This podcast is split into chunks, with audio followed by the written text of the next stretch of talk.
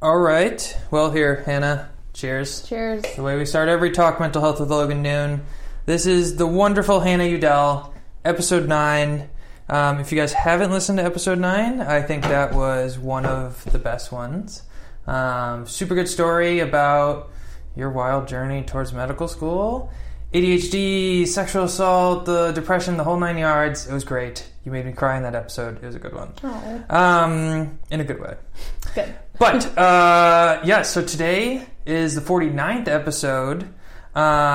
Pretty cool. And thank you for coming back on. So we're talking about Do No Harm, which was a documentary screened at our school about physician and medical student burnout, produced by, I guess, Pamela Wible?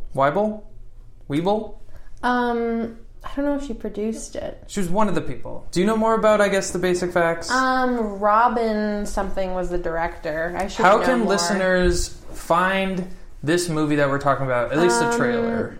donoharm.org.com. I should know. Or just punch it on Google. YouTube and, yeah. I'll put the links in the Instagram. It's fine. Yeah. It's...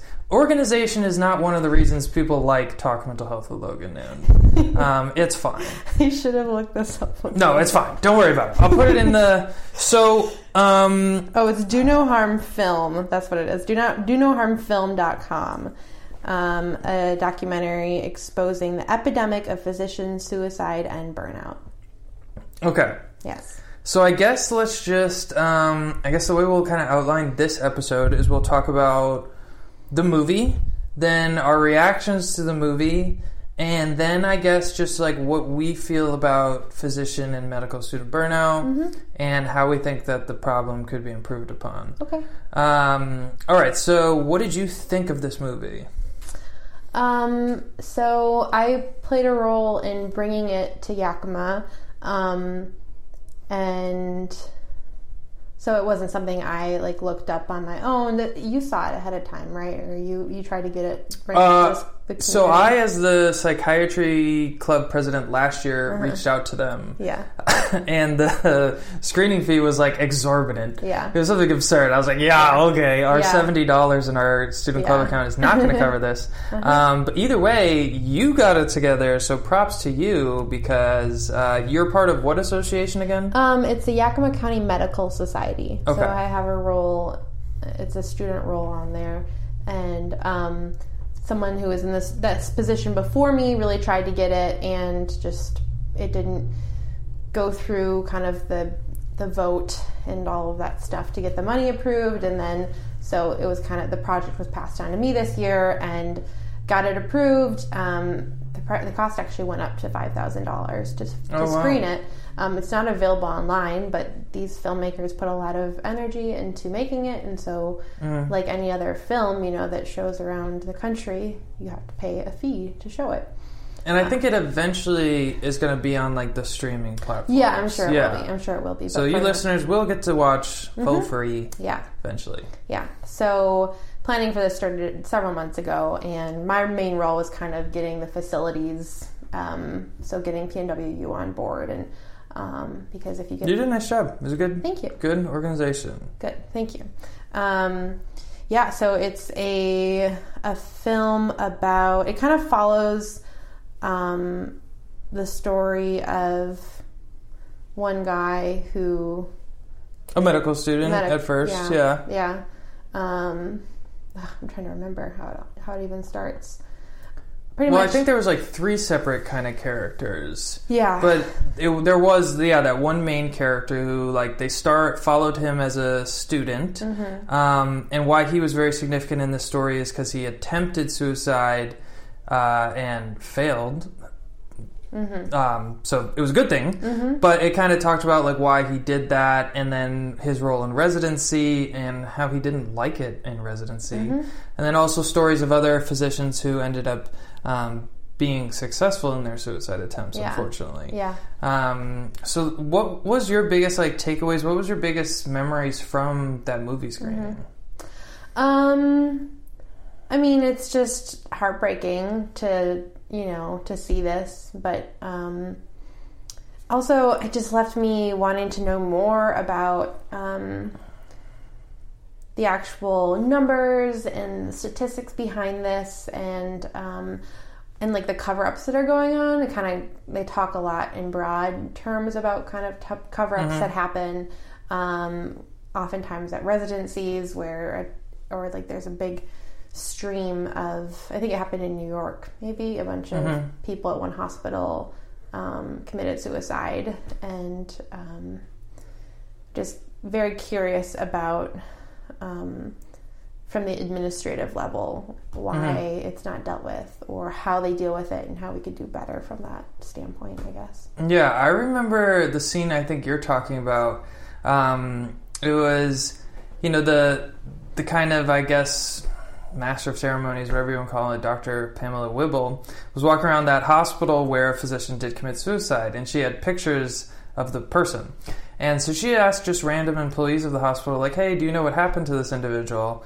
And, like, nobody knew. They thought he maybe transferred jobs or was on vacation or something. And she was like, no, he, you know, committed suicide. And and it just seemed so strange to me, because it's like, okay, when, like, you know, I've worked at organizations when someone retires, like, a huge blast email goes out, or, like, if there's some weird random policy change at the organization, big blast email goes out. It's like, well, why in these situations are there not, like, hey, like, this happened, and you guys all should be aware? Yeah. Well, I mean, I think in our general news, correct me if I'm wrong, but for the most part, you don't see suicides in the newspaper, because I think the thought is, or it was in the past, that if you report on those things, and you see like an uptick in suicides. So I think just throughout our entire society, we don't talk about it, and we don't report on it. Yeah, I mean, I liked the movie, and I also disliked the movie. I liked. You know, I think people are moved by stories, not facts, all the time kind of thing. So, like, those compelling stories, hearing these physicians who... A lot of time, it also seemed like there was, like, some legal kind of concerns involved. Like, maybe they were going through a process where they were being sued. Maybe they were going through a process of losing their license or something. And it's like these people's identities was just so shook if they were no longer...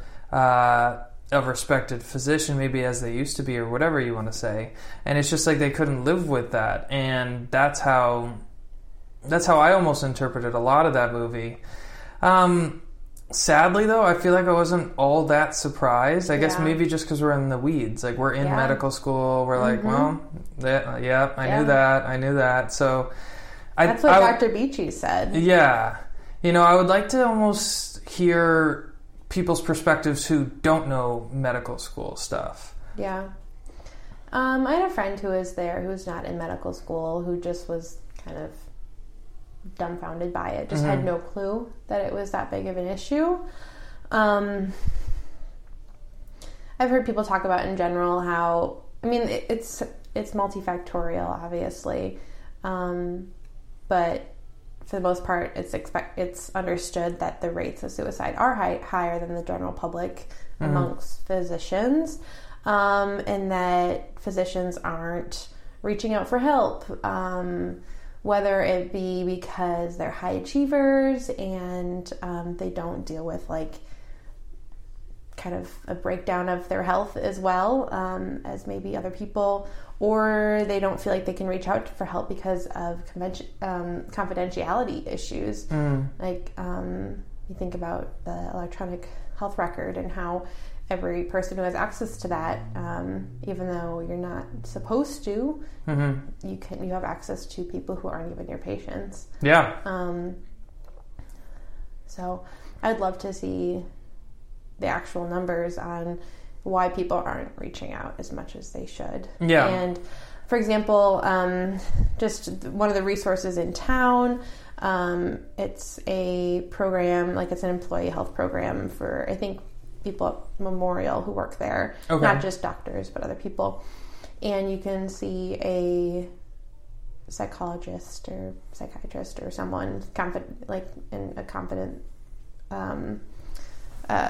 confidential session, but I think it has to be, you only have like 2 sessions or 3 sessions per problem. So you can't really have a long relationship with them. Mm-hmm. Although I've heard that you can kind of say, like, oh, I'm going to do 3 sessions for stress and then 3 sessions for marital problems or something like that. So there is this, like, oh, we have this thing to help you, mm-hmm. but there's a very clear limit on it. Yeah. And, well, I feel like people outside of the world of medicine look at doctors and, like, they don't get why there is a burnout kind of problem. It's like, okay, physicians are well paid. They have a profession that, like, you know, I came from a world of insurance underwriting, which was god-awfully mm-hmm. boring. And so I'd always think of, like, physician, like, oh, I'm doing something meaningful. Like, at least mm-hmm. I'm, like, having an impact on people's lives versus, mm-hmm. like, saving some billionaire an extra few cents on the dollar kind of thing. And so, you know, outside of the world of medicine, I feel like people just don't get it. It's like, well, why are these physicians committing suicide, mm-hmm. me? And... or maybe they just simply don't know. I feel like it's kind of coming more and more into the mainstream, but I'm not really sure. Yeah, I don't know how much of it is it's becoming more mainstream versus, like, I'm more in the world, and so it doesn't seem shocking to me anymore. Yeah. That was the same thing with you. I watched that, and I was like, none of this is shocking to me. Mm-hmm. So... it's hard.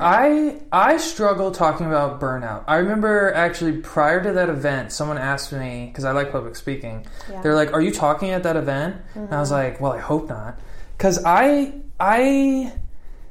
feel like the worst of my depression was prior to medical school. Mm-hmm. And I feel like because I went through that very challenging time of my life, I mm-hmm. developed all these coping mechanisms that yeah. I've been able to apply to medical school. Mm-hmm.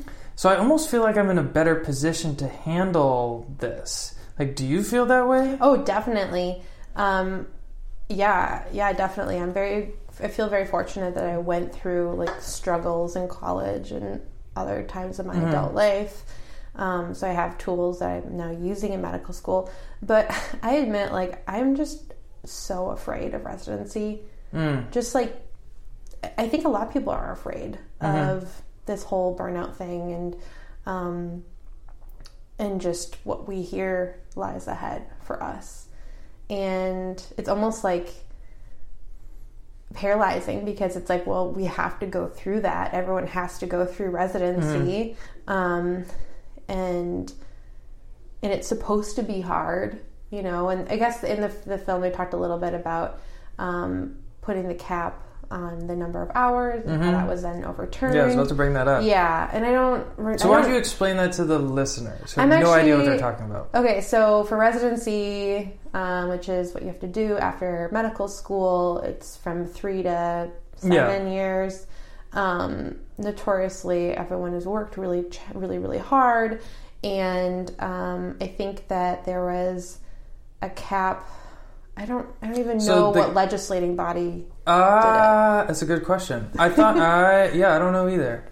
I thought it was just the American Medical Association. Yeah. It wasn't Congress. A cap of like 80 hours a week. Yeah.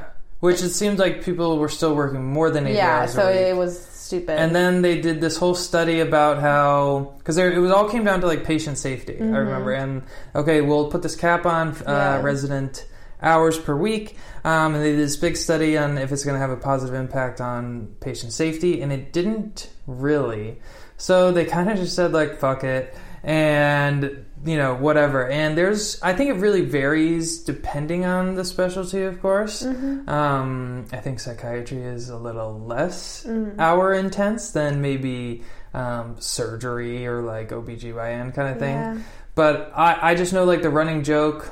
it seems like is resident doctors are per hour like the lowest paid employees at a hospital. Yeah, well, they're super cheap labor. Yeah. Because they get paid like, I don't know, average of like $40,000. Yeah, I think it might even be a little more healthy than that. Okay. But I'd like 50 or something. Yeah. But either way, you know, when you're working 80 to 100 hours a week, you know, that's not... Yeah. And you are doing essential doctor work. You are, yeah. And you like they're the ones who are on call. Mm-hmm. And not in every residency program. I know a psychiatry program in northern Wisconsin. I've got connections there. And the residents don't take call. Which... is kind of on the other end of the spectrum as well. Are they being adequately prepared for patient care if they don't have a more intense schedule. And I think that's kind of where my fear comes from, is like feeling like I can do well and I can like perform under pressure, but only if I get 8 hours of sleep, you know, and only if I exercise every day, and only if, you know, and then recognizing that there will be this time when I'm working 80, 100 hours a week, and I've never done that before, and I don't think my body can take it. Yeah. And it's like, if I'm, you know, feeling really tired, for example, this week, like I just, you and I were talking, like we're not even studying, but this patient care is exhausting, and we're not even the ones who are responsible for these people, or just they're learning. So I'm just terrified, I guess, of what's to come.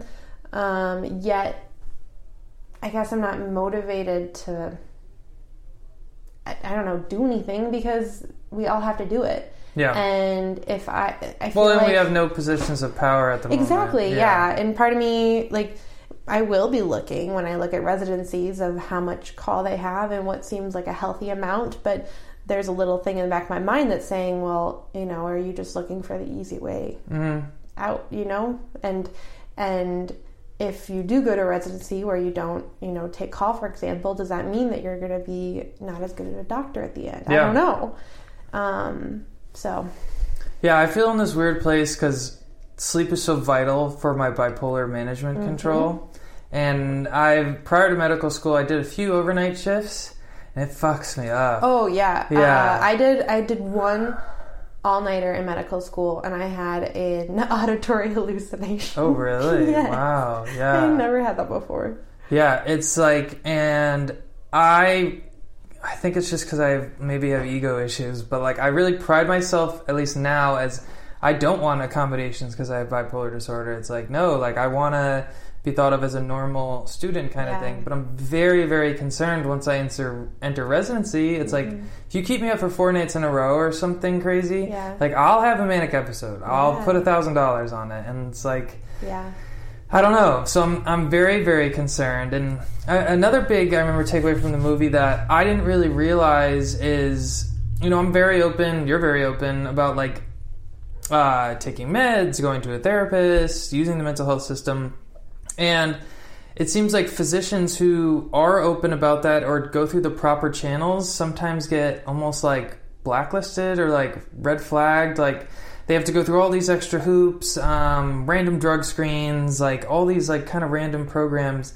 And one thing I learned from that documentary, and then there was like a Q&A after, is how many people use like pseudonyms and, or like pay in cash out of pocket to seek out mental health care so that they don't get red flagged. Yeah. And that was very, very alarming to me. Yeah. Macy's husband, Kendall, goes to me. He's like, dude, what are you going to do? He's like, you know, someone could Google your name and in 2 seconds find out your bipolar disorder. And it's, I just try not to think about it, but I know it's kind of a reality of the system. Well, I mean, your approach, correct me if I'm wrong, is like the more I talk about it, the more I normalize it, the more other people feel empowered to talk about it. And I agree that that's a great approach. I mean, I think it's important to have healthy boundaries with your patients.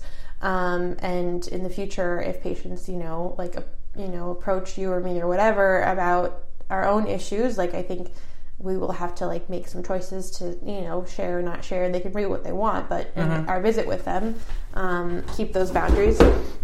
Where was I going with this? I don't know. Oh, yeah.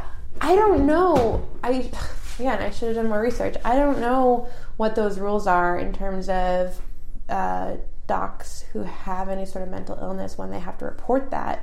And I just feel like using pseudonyms and going out of network to get care, that's just increasing the stigma. And if we can't, as providers, feel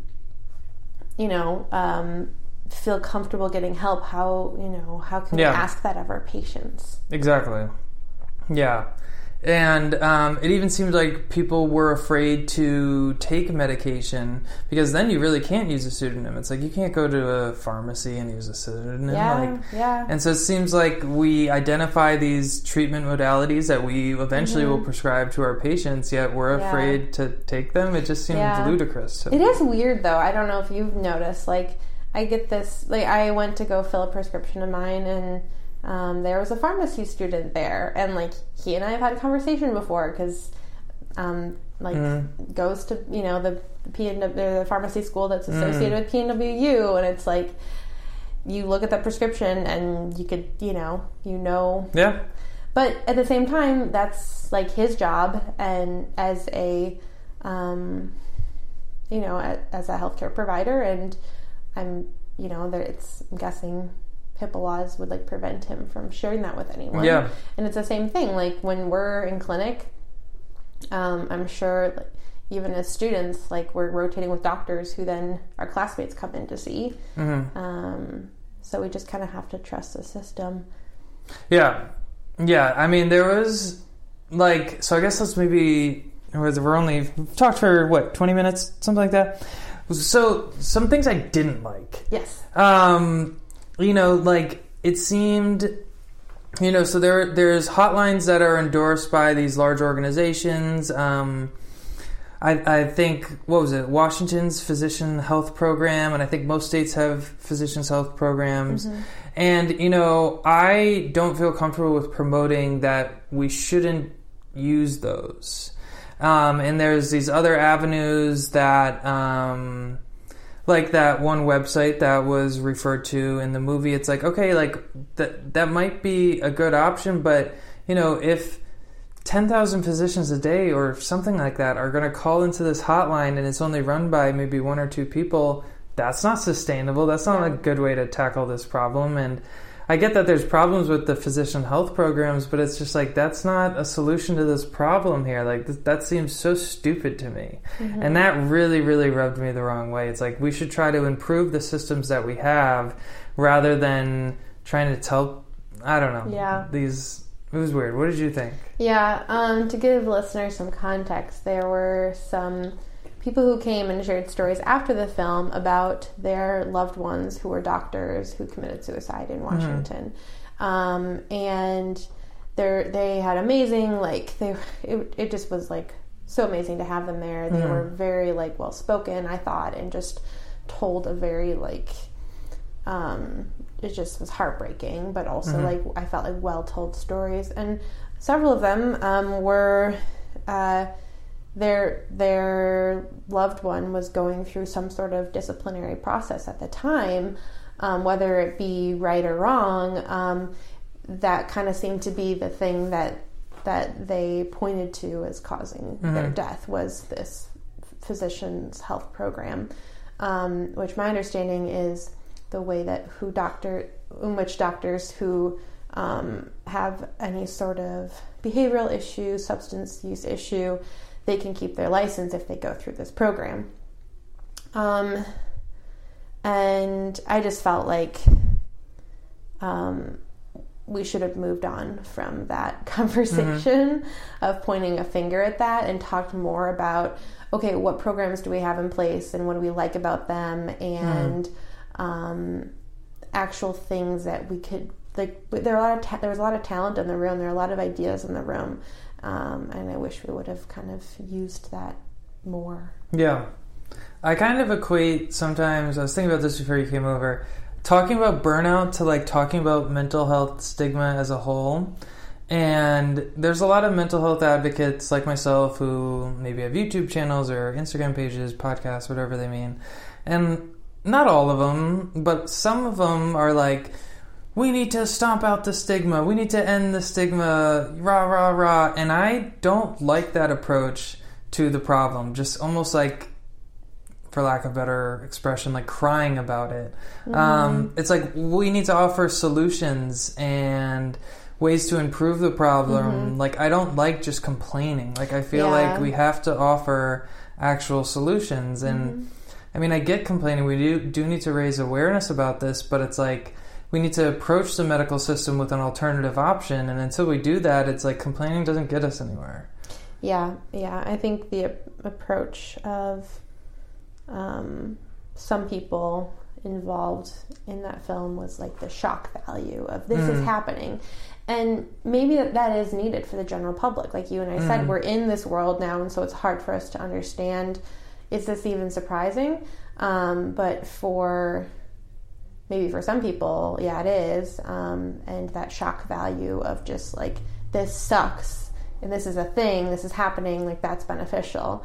But yeah, I mean, I'm the same way as you. It's like, I want to talk about like what we can do and also talk about burnout, not just in like what it looks like, or not just in like the word, but like actually what it looks like. Like on a day-to-day, what that means in terms of when a doctor wakes up and how they feel and how it affects, the conversations they have at breakfast and how they interact with their family and how they interact with their, their nurses and MAs and the relationship with electronic records and, actually just... like, let's talk about feelings and let's talk about more specifics rather than just this kind of broad thing. So I work at a clinic now that I think is a family medicine clinic that I think really represents what I feel is almost as good as it gets at the moment of medicine for... I guess I can't necessarily say for patients, but for physicians. None of the physicians work full-time. Cool. They work like... normally 3 days a week or 4 days a week, and I get a sense that they're not there for the money. And I really like that, and I emulate that in my future career. I don't know how much I'm really going to be able to do that at first. I'll be graduating with well over $300,000 worth of debt. Yep, same. It's super scary. Terrifying. And so that's one thing that motivates me. I guess more scares me about burnout, and because I feel that I'm going to be so scared by that debt and so almost weighed down by that debt that I think I will work much, much more than I want to. Yeah, I totally agree. I'm like right off the bat, I've always said that I don't want to work full time, not because I want to like necessarily like raise a family or anything, but because I want to cook and hike and enjoy my life and not let work consume me. Well, one thing I got from the movie, and we already kind of talked about it, it's like when these physicians, like, maybe were threatening to get their license taken away or whatever, it's like that was their only means of an identity. And I think that's really, like, the big problem. Yeah. Like, if I'm no longer a doctor, like, my life's over, and it's like... I never ever want to feel that way. Yeah, I totally agree. And like I feel like I kind of sound like a broken record, but like it has to be balanced. Like I want to be a husband, a father, aspiring golfer. I want to be a race car driver. I have like all these crazy things. Yeah. Hiker, like you said, but it's like if medicine is taken away from me, like listen, like I worked in insurance before. I'm not going to love it, but I'll go back. Like I don't ever want to think like. I don't know. My life is just medicine. Yeah. Yeah. I mean, we go through all this training, though, and I wonder if there's, already a shortage of doctors. If every doctor said, enough, I'm going to only work the amount that's healthy for myself, what would that look like? Yet at the same time, if we had well-rested doctors and we had an electronic health records system that worked for us and wasn't just like this advanced billing platform for the insurance companies, and we really had like a streamlined medicine that was efficient, maybe that would be more realistic. I don't know. That was one thing I thought that was missing from the movie, is almost like, okay, it's medicine kind of thing, or like, is this more difficult in... that's fine. So what are your I guess like final thoughts kind of on burnout? And like, I kind of look at it, we're not in positions of power yet, but we will be. So, like, what is, I guess, your kind of course of action of how are you going to help other people around us? I think it's important to have physicians and positions of power, to have physician-run organizations. Mm-hmm. My understanding is that oftentimes leads to more satisfaction in employees when it's the health system is run by people who actually understand what the needs are mm-hmm. of the docs. That makes sense to me. I don't know. I think it's important for people to not shy away from what their struggles are, you know, and not just say, oh, I need to kind of take this time and take off, but maybe be a little bit more like, okay, it was these specific things that I think led to my burnout or led to mm-hmm. Me, I don't know. And instead of just like, yeah, taking off for a little bit and coming back and then like getting fed up again and just taking mm-hmm. a vacation again, actually being vocal about what those issues are. But this is obviously coming from someone who has no clue what it's like to be in that position. Yeah. And yeah, I'm mostly just scared about it, but I hope that, you know, we can keep talking and our classmates can keep talking and we're all going to be going through it together. We're going to be in our intern year across the country. And I'm curious to see, you know, as this new age of doctors comes in and we're people who are a lot more vocal about our mental health needs, mm-hmm. Maybe that, you know, a change will happen. Yeah. I kind of look at it, it's like doctors, I feel like, used to have this old, like, almost the ivory tower, like, I'm so much smarter than you, I'm so much better than you, I'm so much richer than you kind of thing. And it's like, the more we can identify, like, oh, no, I have problems, too. Mm-hmm. This is how I treat my problems. And maybe this is how you can treat yours kind of thing. Like, people in clinic all the time talk about, like, oh, I lost weight, and this is how I approached it. Like, why aren't we having the same conversation about I felt really, really sad? And being okay with that kind of thing. I also really think, like, I would love to see studies on our system versus, like, Europe's socialized medicine system. Because I think that has to produce happier doctors.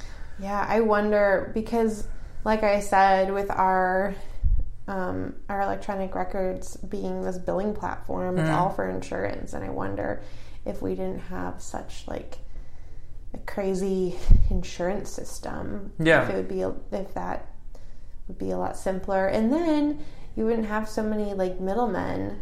Mm-hmm. I mean, there's so many people mm-hmm. Who are in between, like, the, you know, having an appointment, and then what happens with you know, the billing and the coding and all that mm-hmm. stuff. And that just jacks up the price of everything. Mm-hmm. And I wonder if there was a more, like, simple system, yeah, things would be less costly. And, I forgot about this until now. So many doctors have said to me how frustrated they are by insurance companies, like, randomly not covering, like, a certain inhaler. And, like, a kid yeah. going without their inhaler. And just not even saying, oh, we're going to cover this other one. Just saying, we're not covering that one anymore. Mm-hmm. And then just, like, flip-flopping back and forth. Yeah. Like, every 1 year it's this, and then it's that times however many patients are on that inhaler. Mm-hmm. And the doc's like, okay, sure, fine. Like, switch, fill this other one. But that just happens time and time again. And it's, you know, and that's just one example. Mm-hmm. You know, just this week, like, I heard so many conversations of, like, someone saying to the doctor, like, hey, they won't cover that specific antibiotic. Like, yeah. And it's just, like, time and time again that happens. And that really, like, the doctors have said to me, like, this is the reality of my life. Like, this is the shit that really yeah. sucks. And so, yeah, I just feel like once we get a better, when we do get a better mm-hmm. system, because we will elect someone who will change our system and make it better, so. Right? Yeah. That With some people, like, oh, are you worried as a doctor that, like, your salary won't be as good if we have more, like, socialized medicine? I'm like, hell no. Like, no. I'm not. If you went into medicine for the money, you're a fucking idiot. Yeah, right. There are other ways to make money. And, I mean, just honestly, this week, and this is more from a patient perspective, but, like, I have been seeing essentially the same therapist all of medical school, and I'm now a third year. And, you know, my wife switched jobs. I get insurance through her. So I've seen the therapist, I think, like, two times since switching to new insurance, and I get this call, hey, we're not covering that, that provider's in our network, but we're not going to pay for those services because you didn't have a prior insurance authorization. And I was like, I've seen that person for 3 years. They give me my bipolar meds, they provide therapy, she's a nurse who does both, nurse practitioner, and I was just like, what the fuck? And the billing person from her office said I should call the insurance company and explain the situation and beg, but she highly anticipated that it's not going to work and I'll probably have to pay like $400. And I was just like, I don't know. And that's a pain for you, like in this privileged position, like being able to articulate what your needs are and everything, like, and they still think that it's going to be denied. Yeah, like, that's just ridiculous. Yeah. And it's I don't know. I mean, it shouldn't be that complicated. Yeah. And I also like kind of, I lived in Scotland for a while, and I had some friends who were in medical school there, and they were in medical school at 19 years old. And like, it was right out of high school, and I think it was like 6 or 7 years of training, and then they did their residency kind of thing. Mm-hmm. And it was just much more spread out versus the American model, which I feel like I would have retained so much more of that information if it was at a slower pace and less intense. Because it just kind of, it turned into me cramming information. It turned into, it wasn't an enjoyable learning environment. I've always enjoyed school from a very young age. And I enjoyed parts of medical school, but some of it I definitely hated. Yeah. That's a good point. I am grateful for doing undergrad and learning stuff that I, if I would have just started this medical school track, and not been able to take, anthropology courses or something really interesting, I would have been sad. But yeah, that's a good point.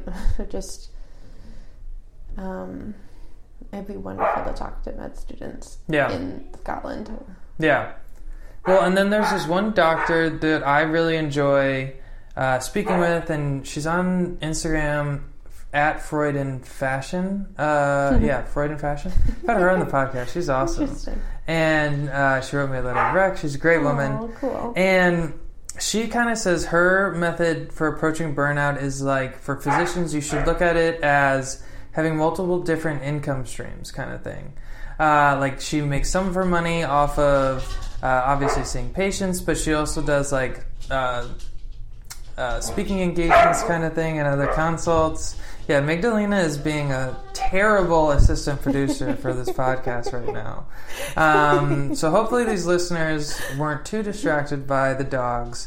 I think we should go hang out with the dogs and drink some more beer. Definitely.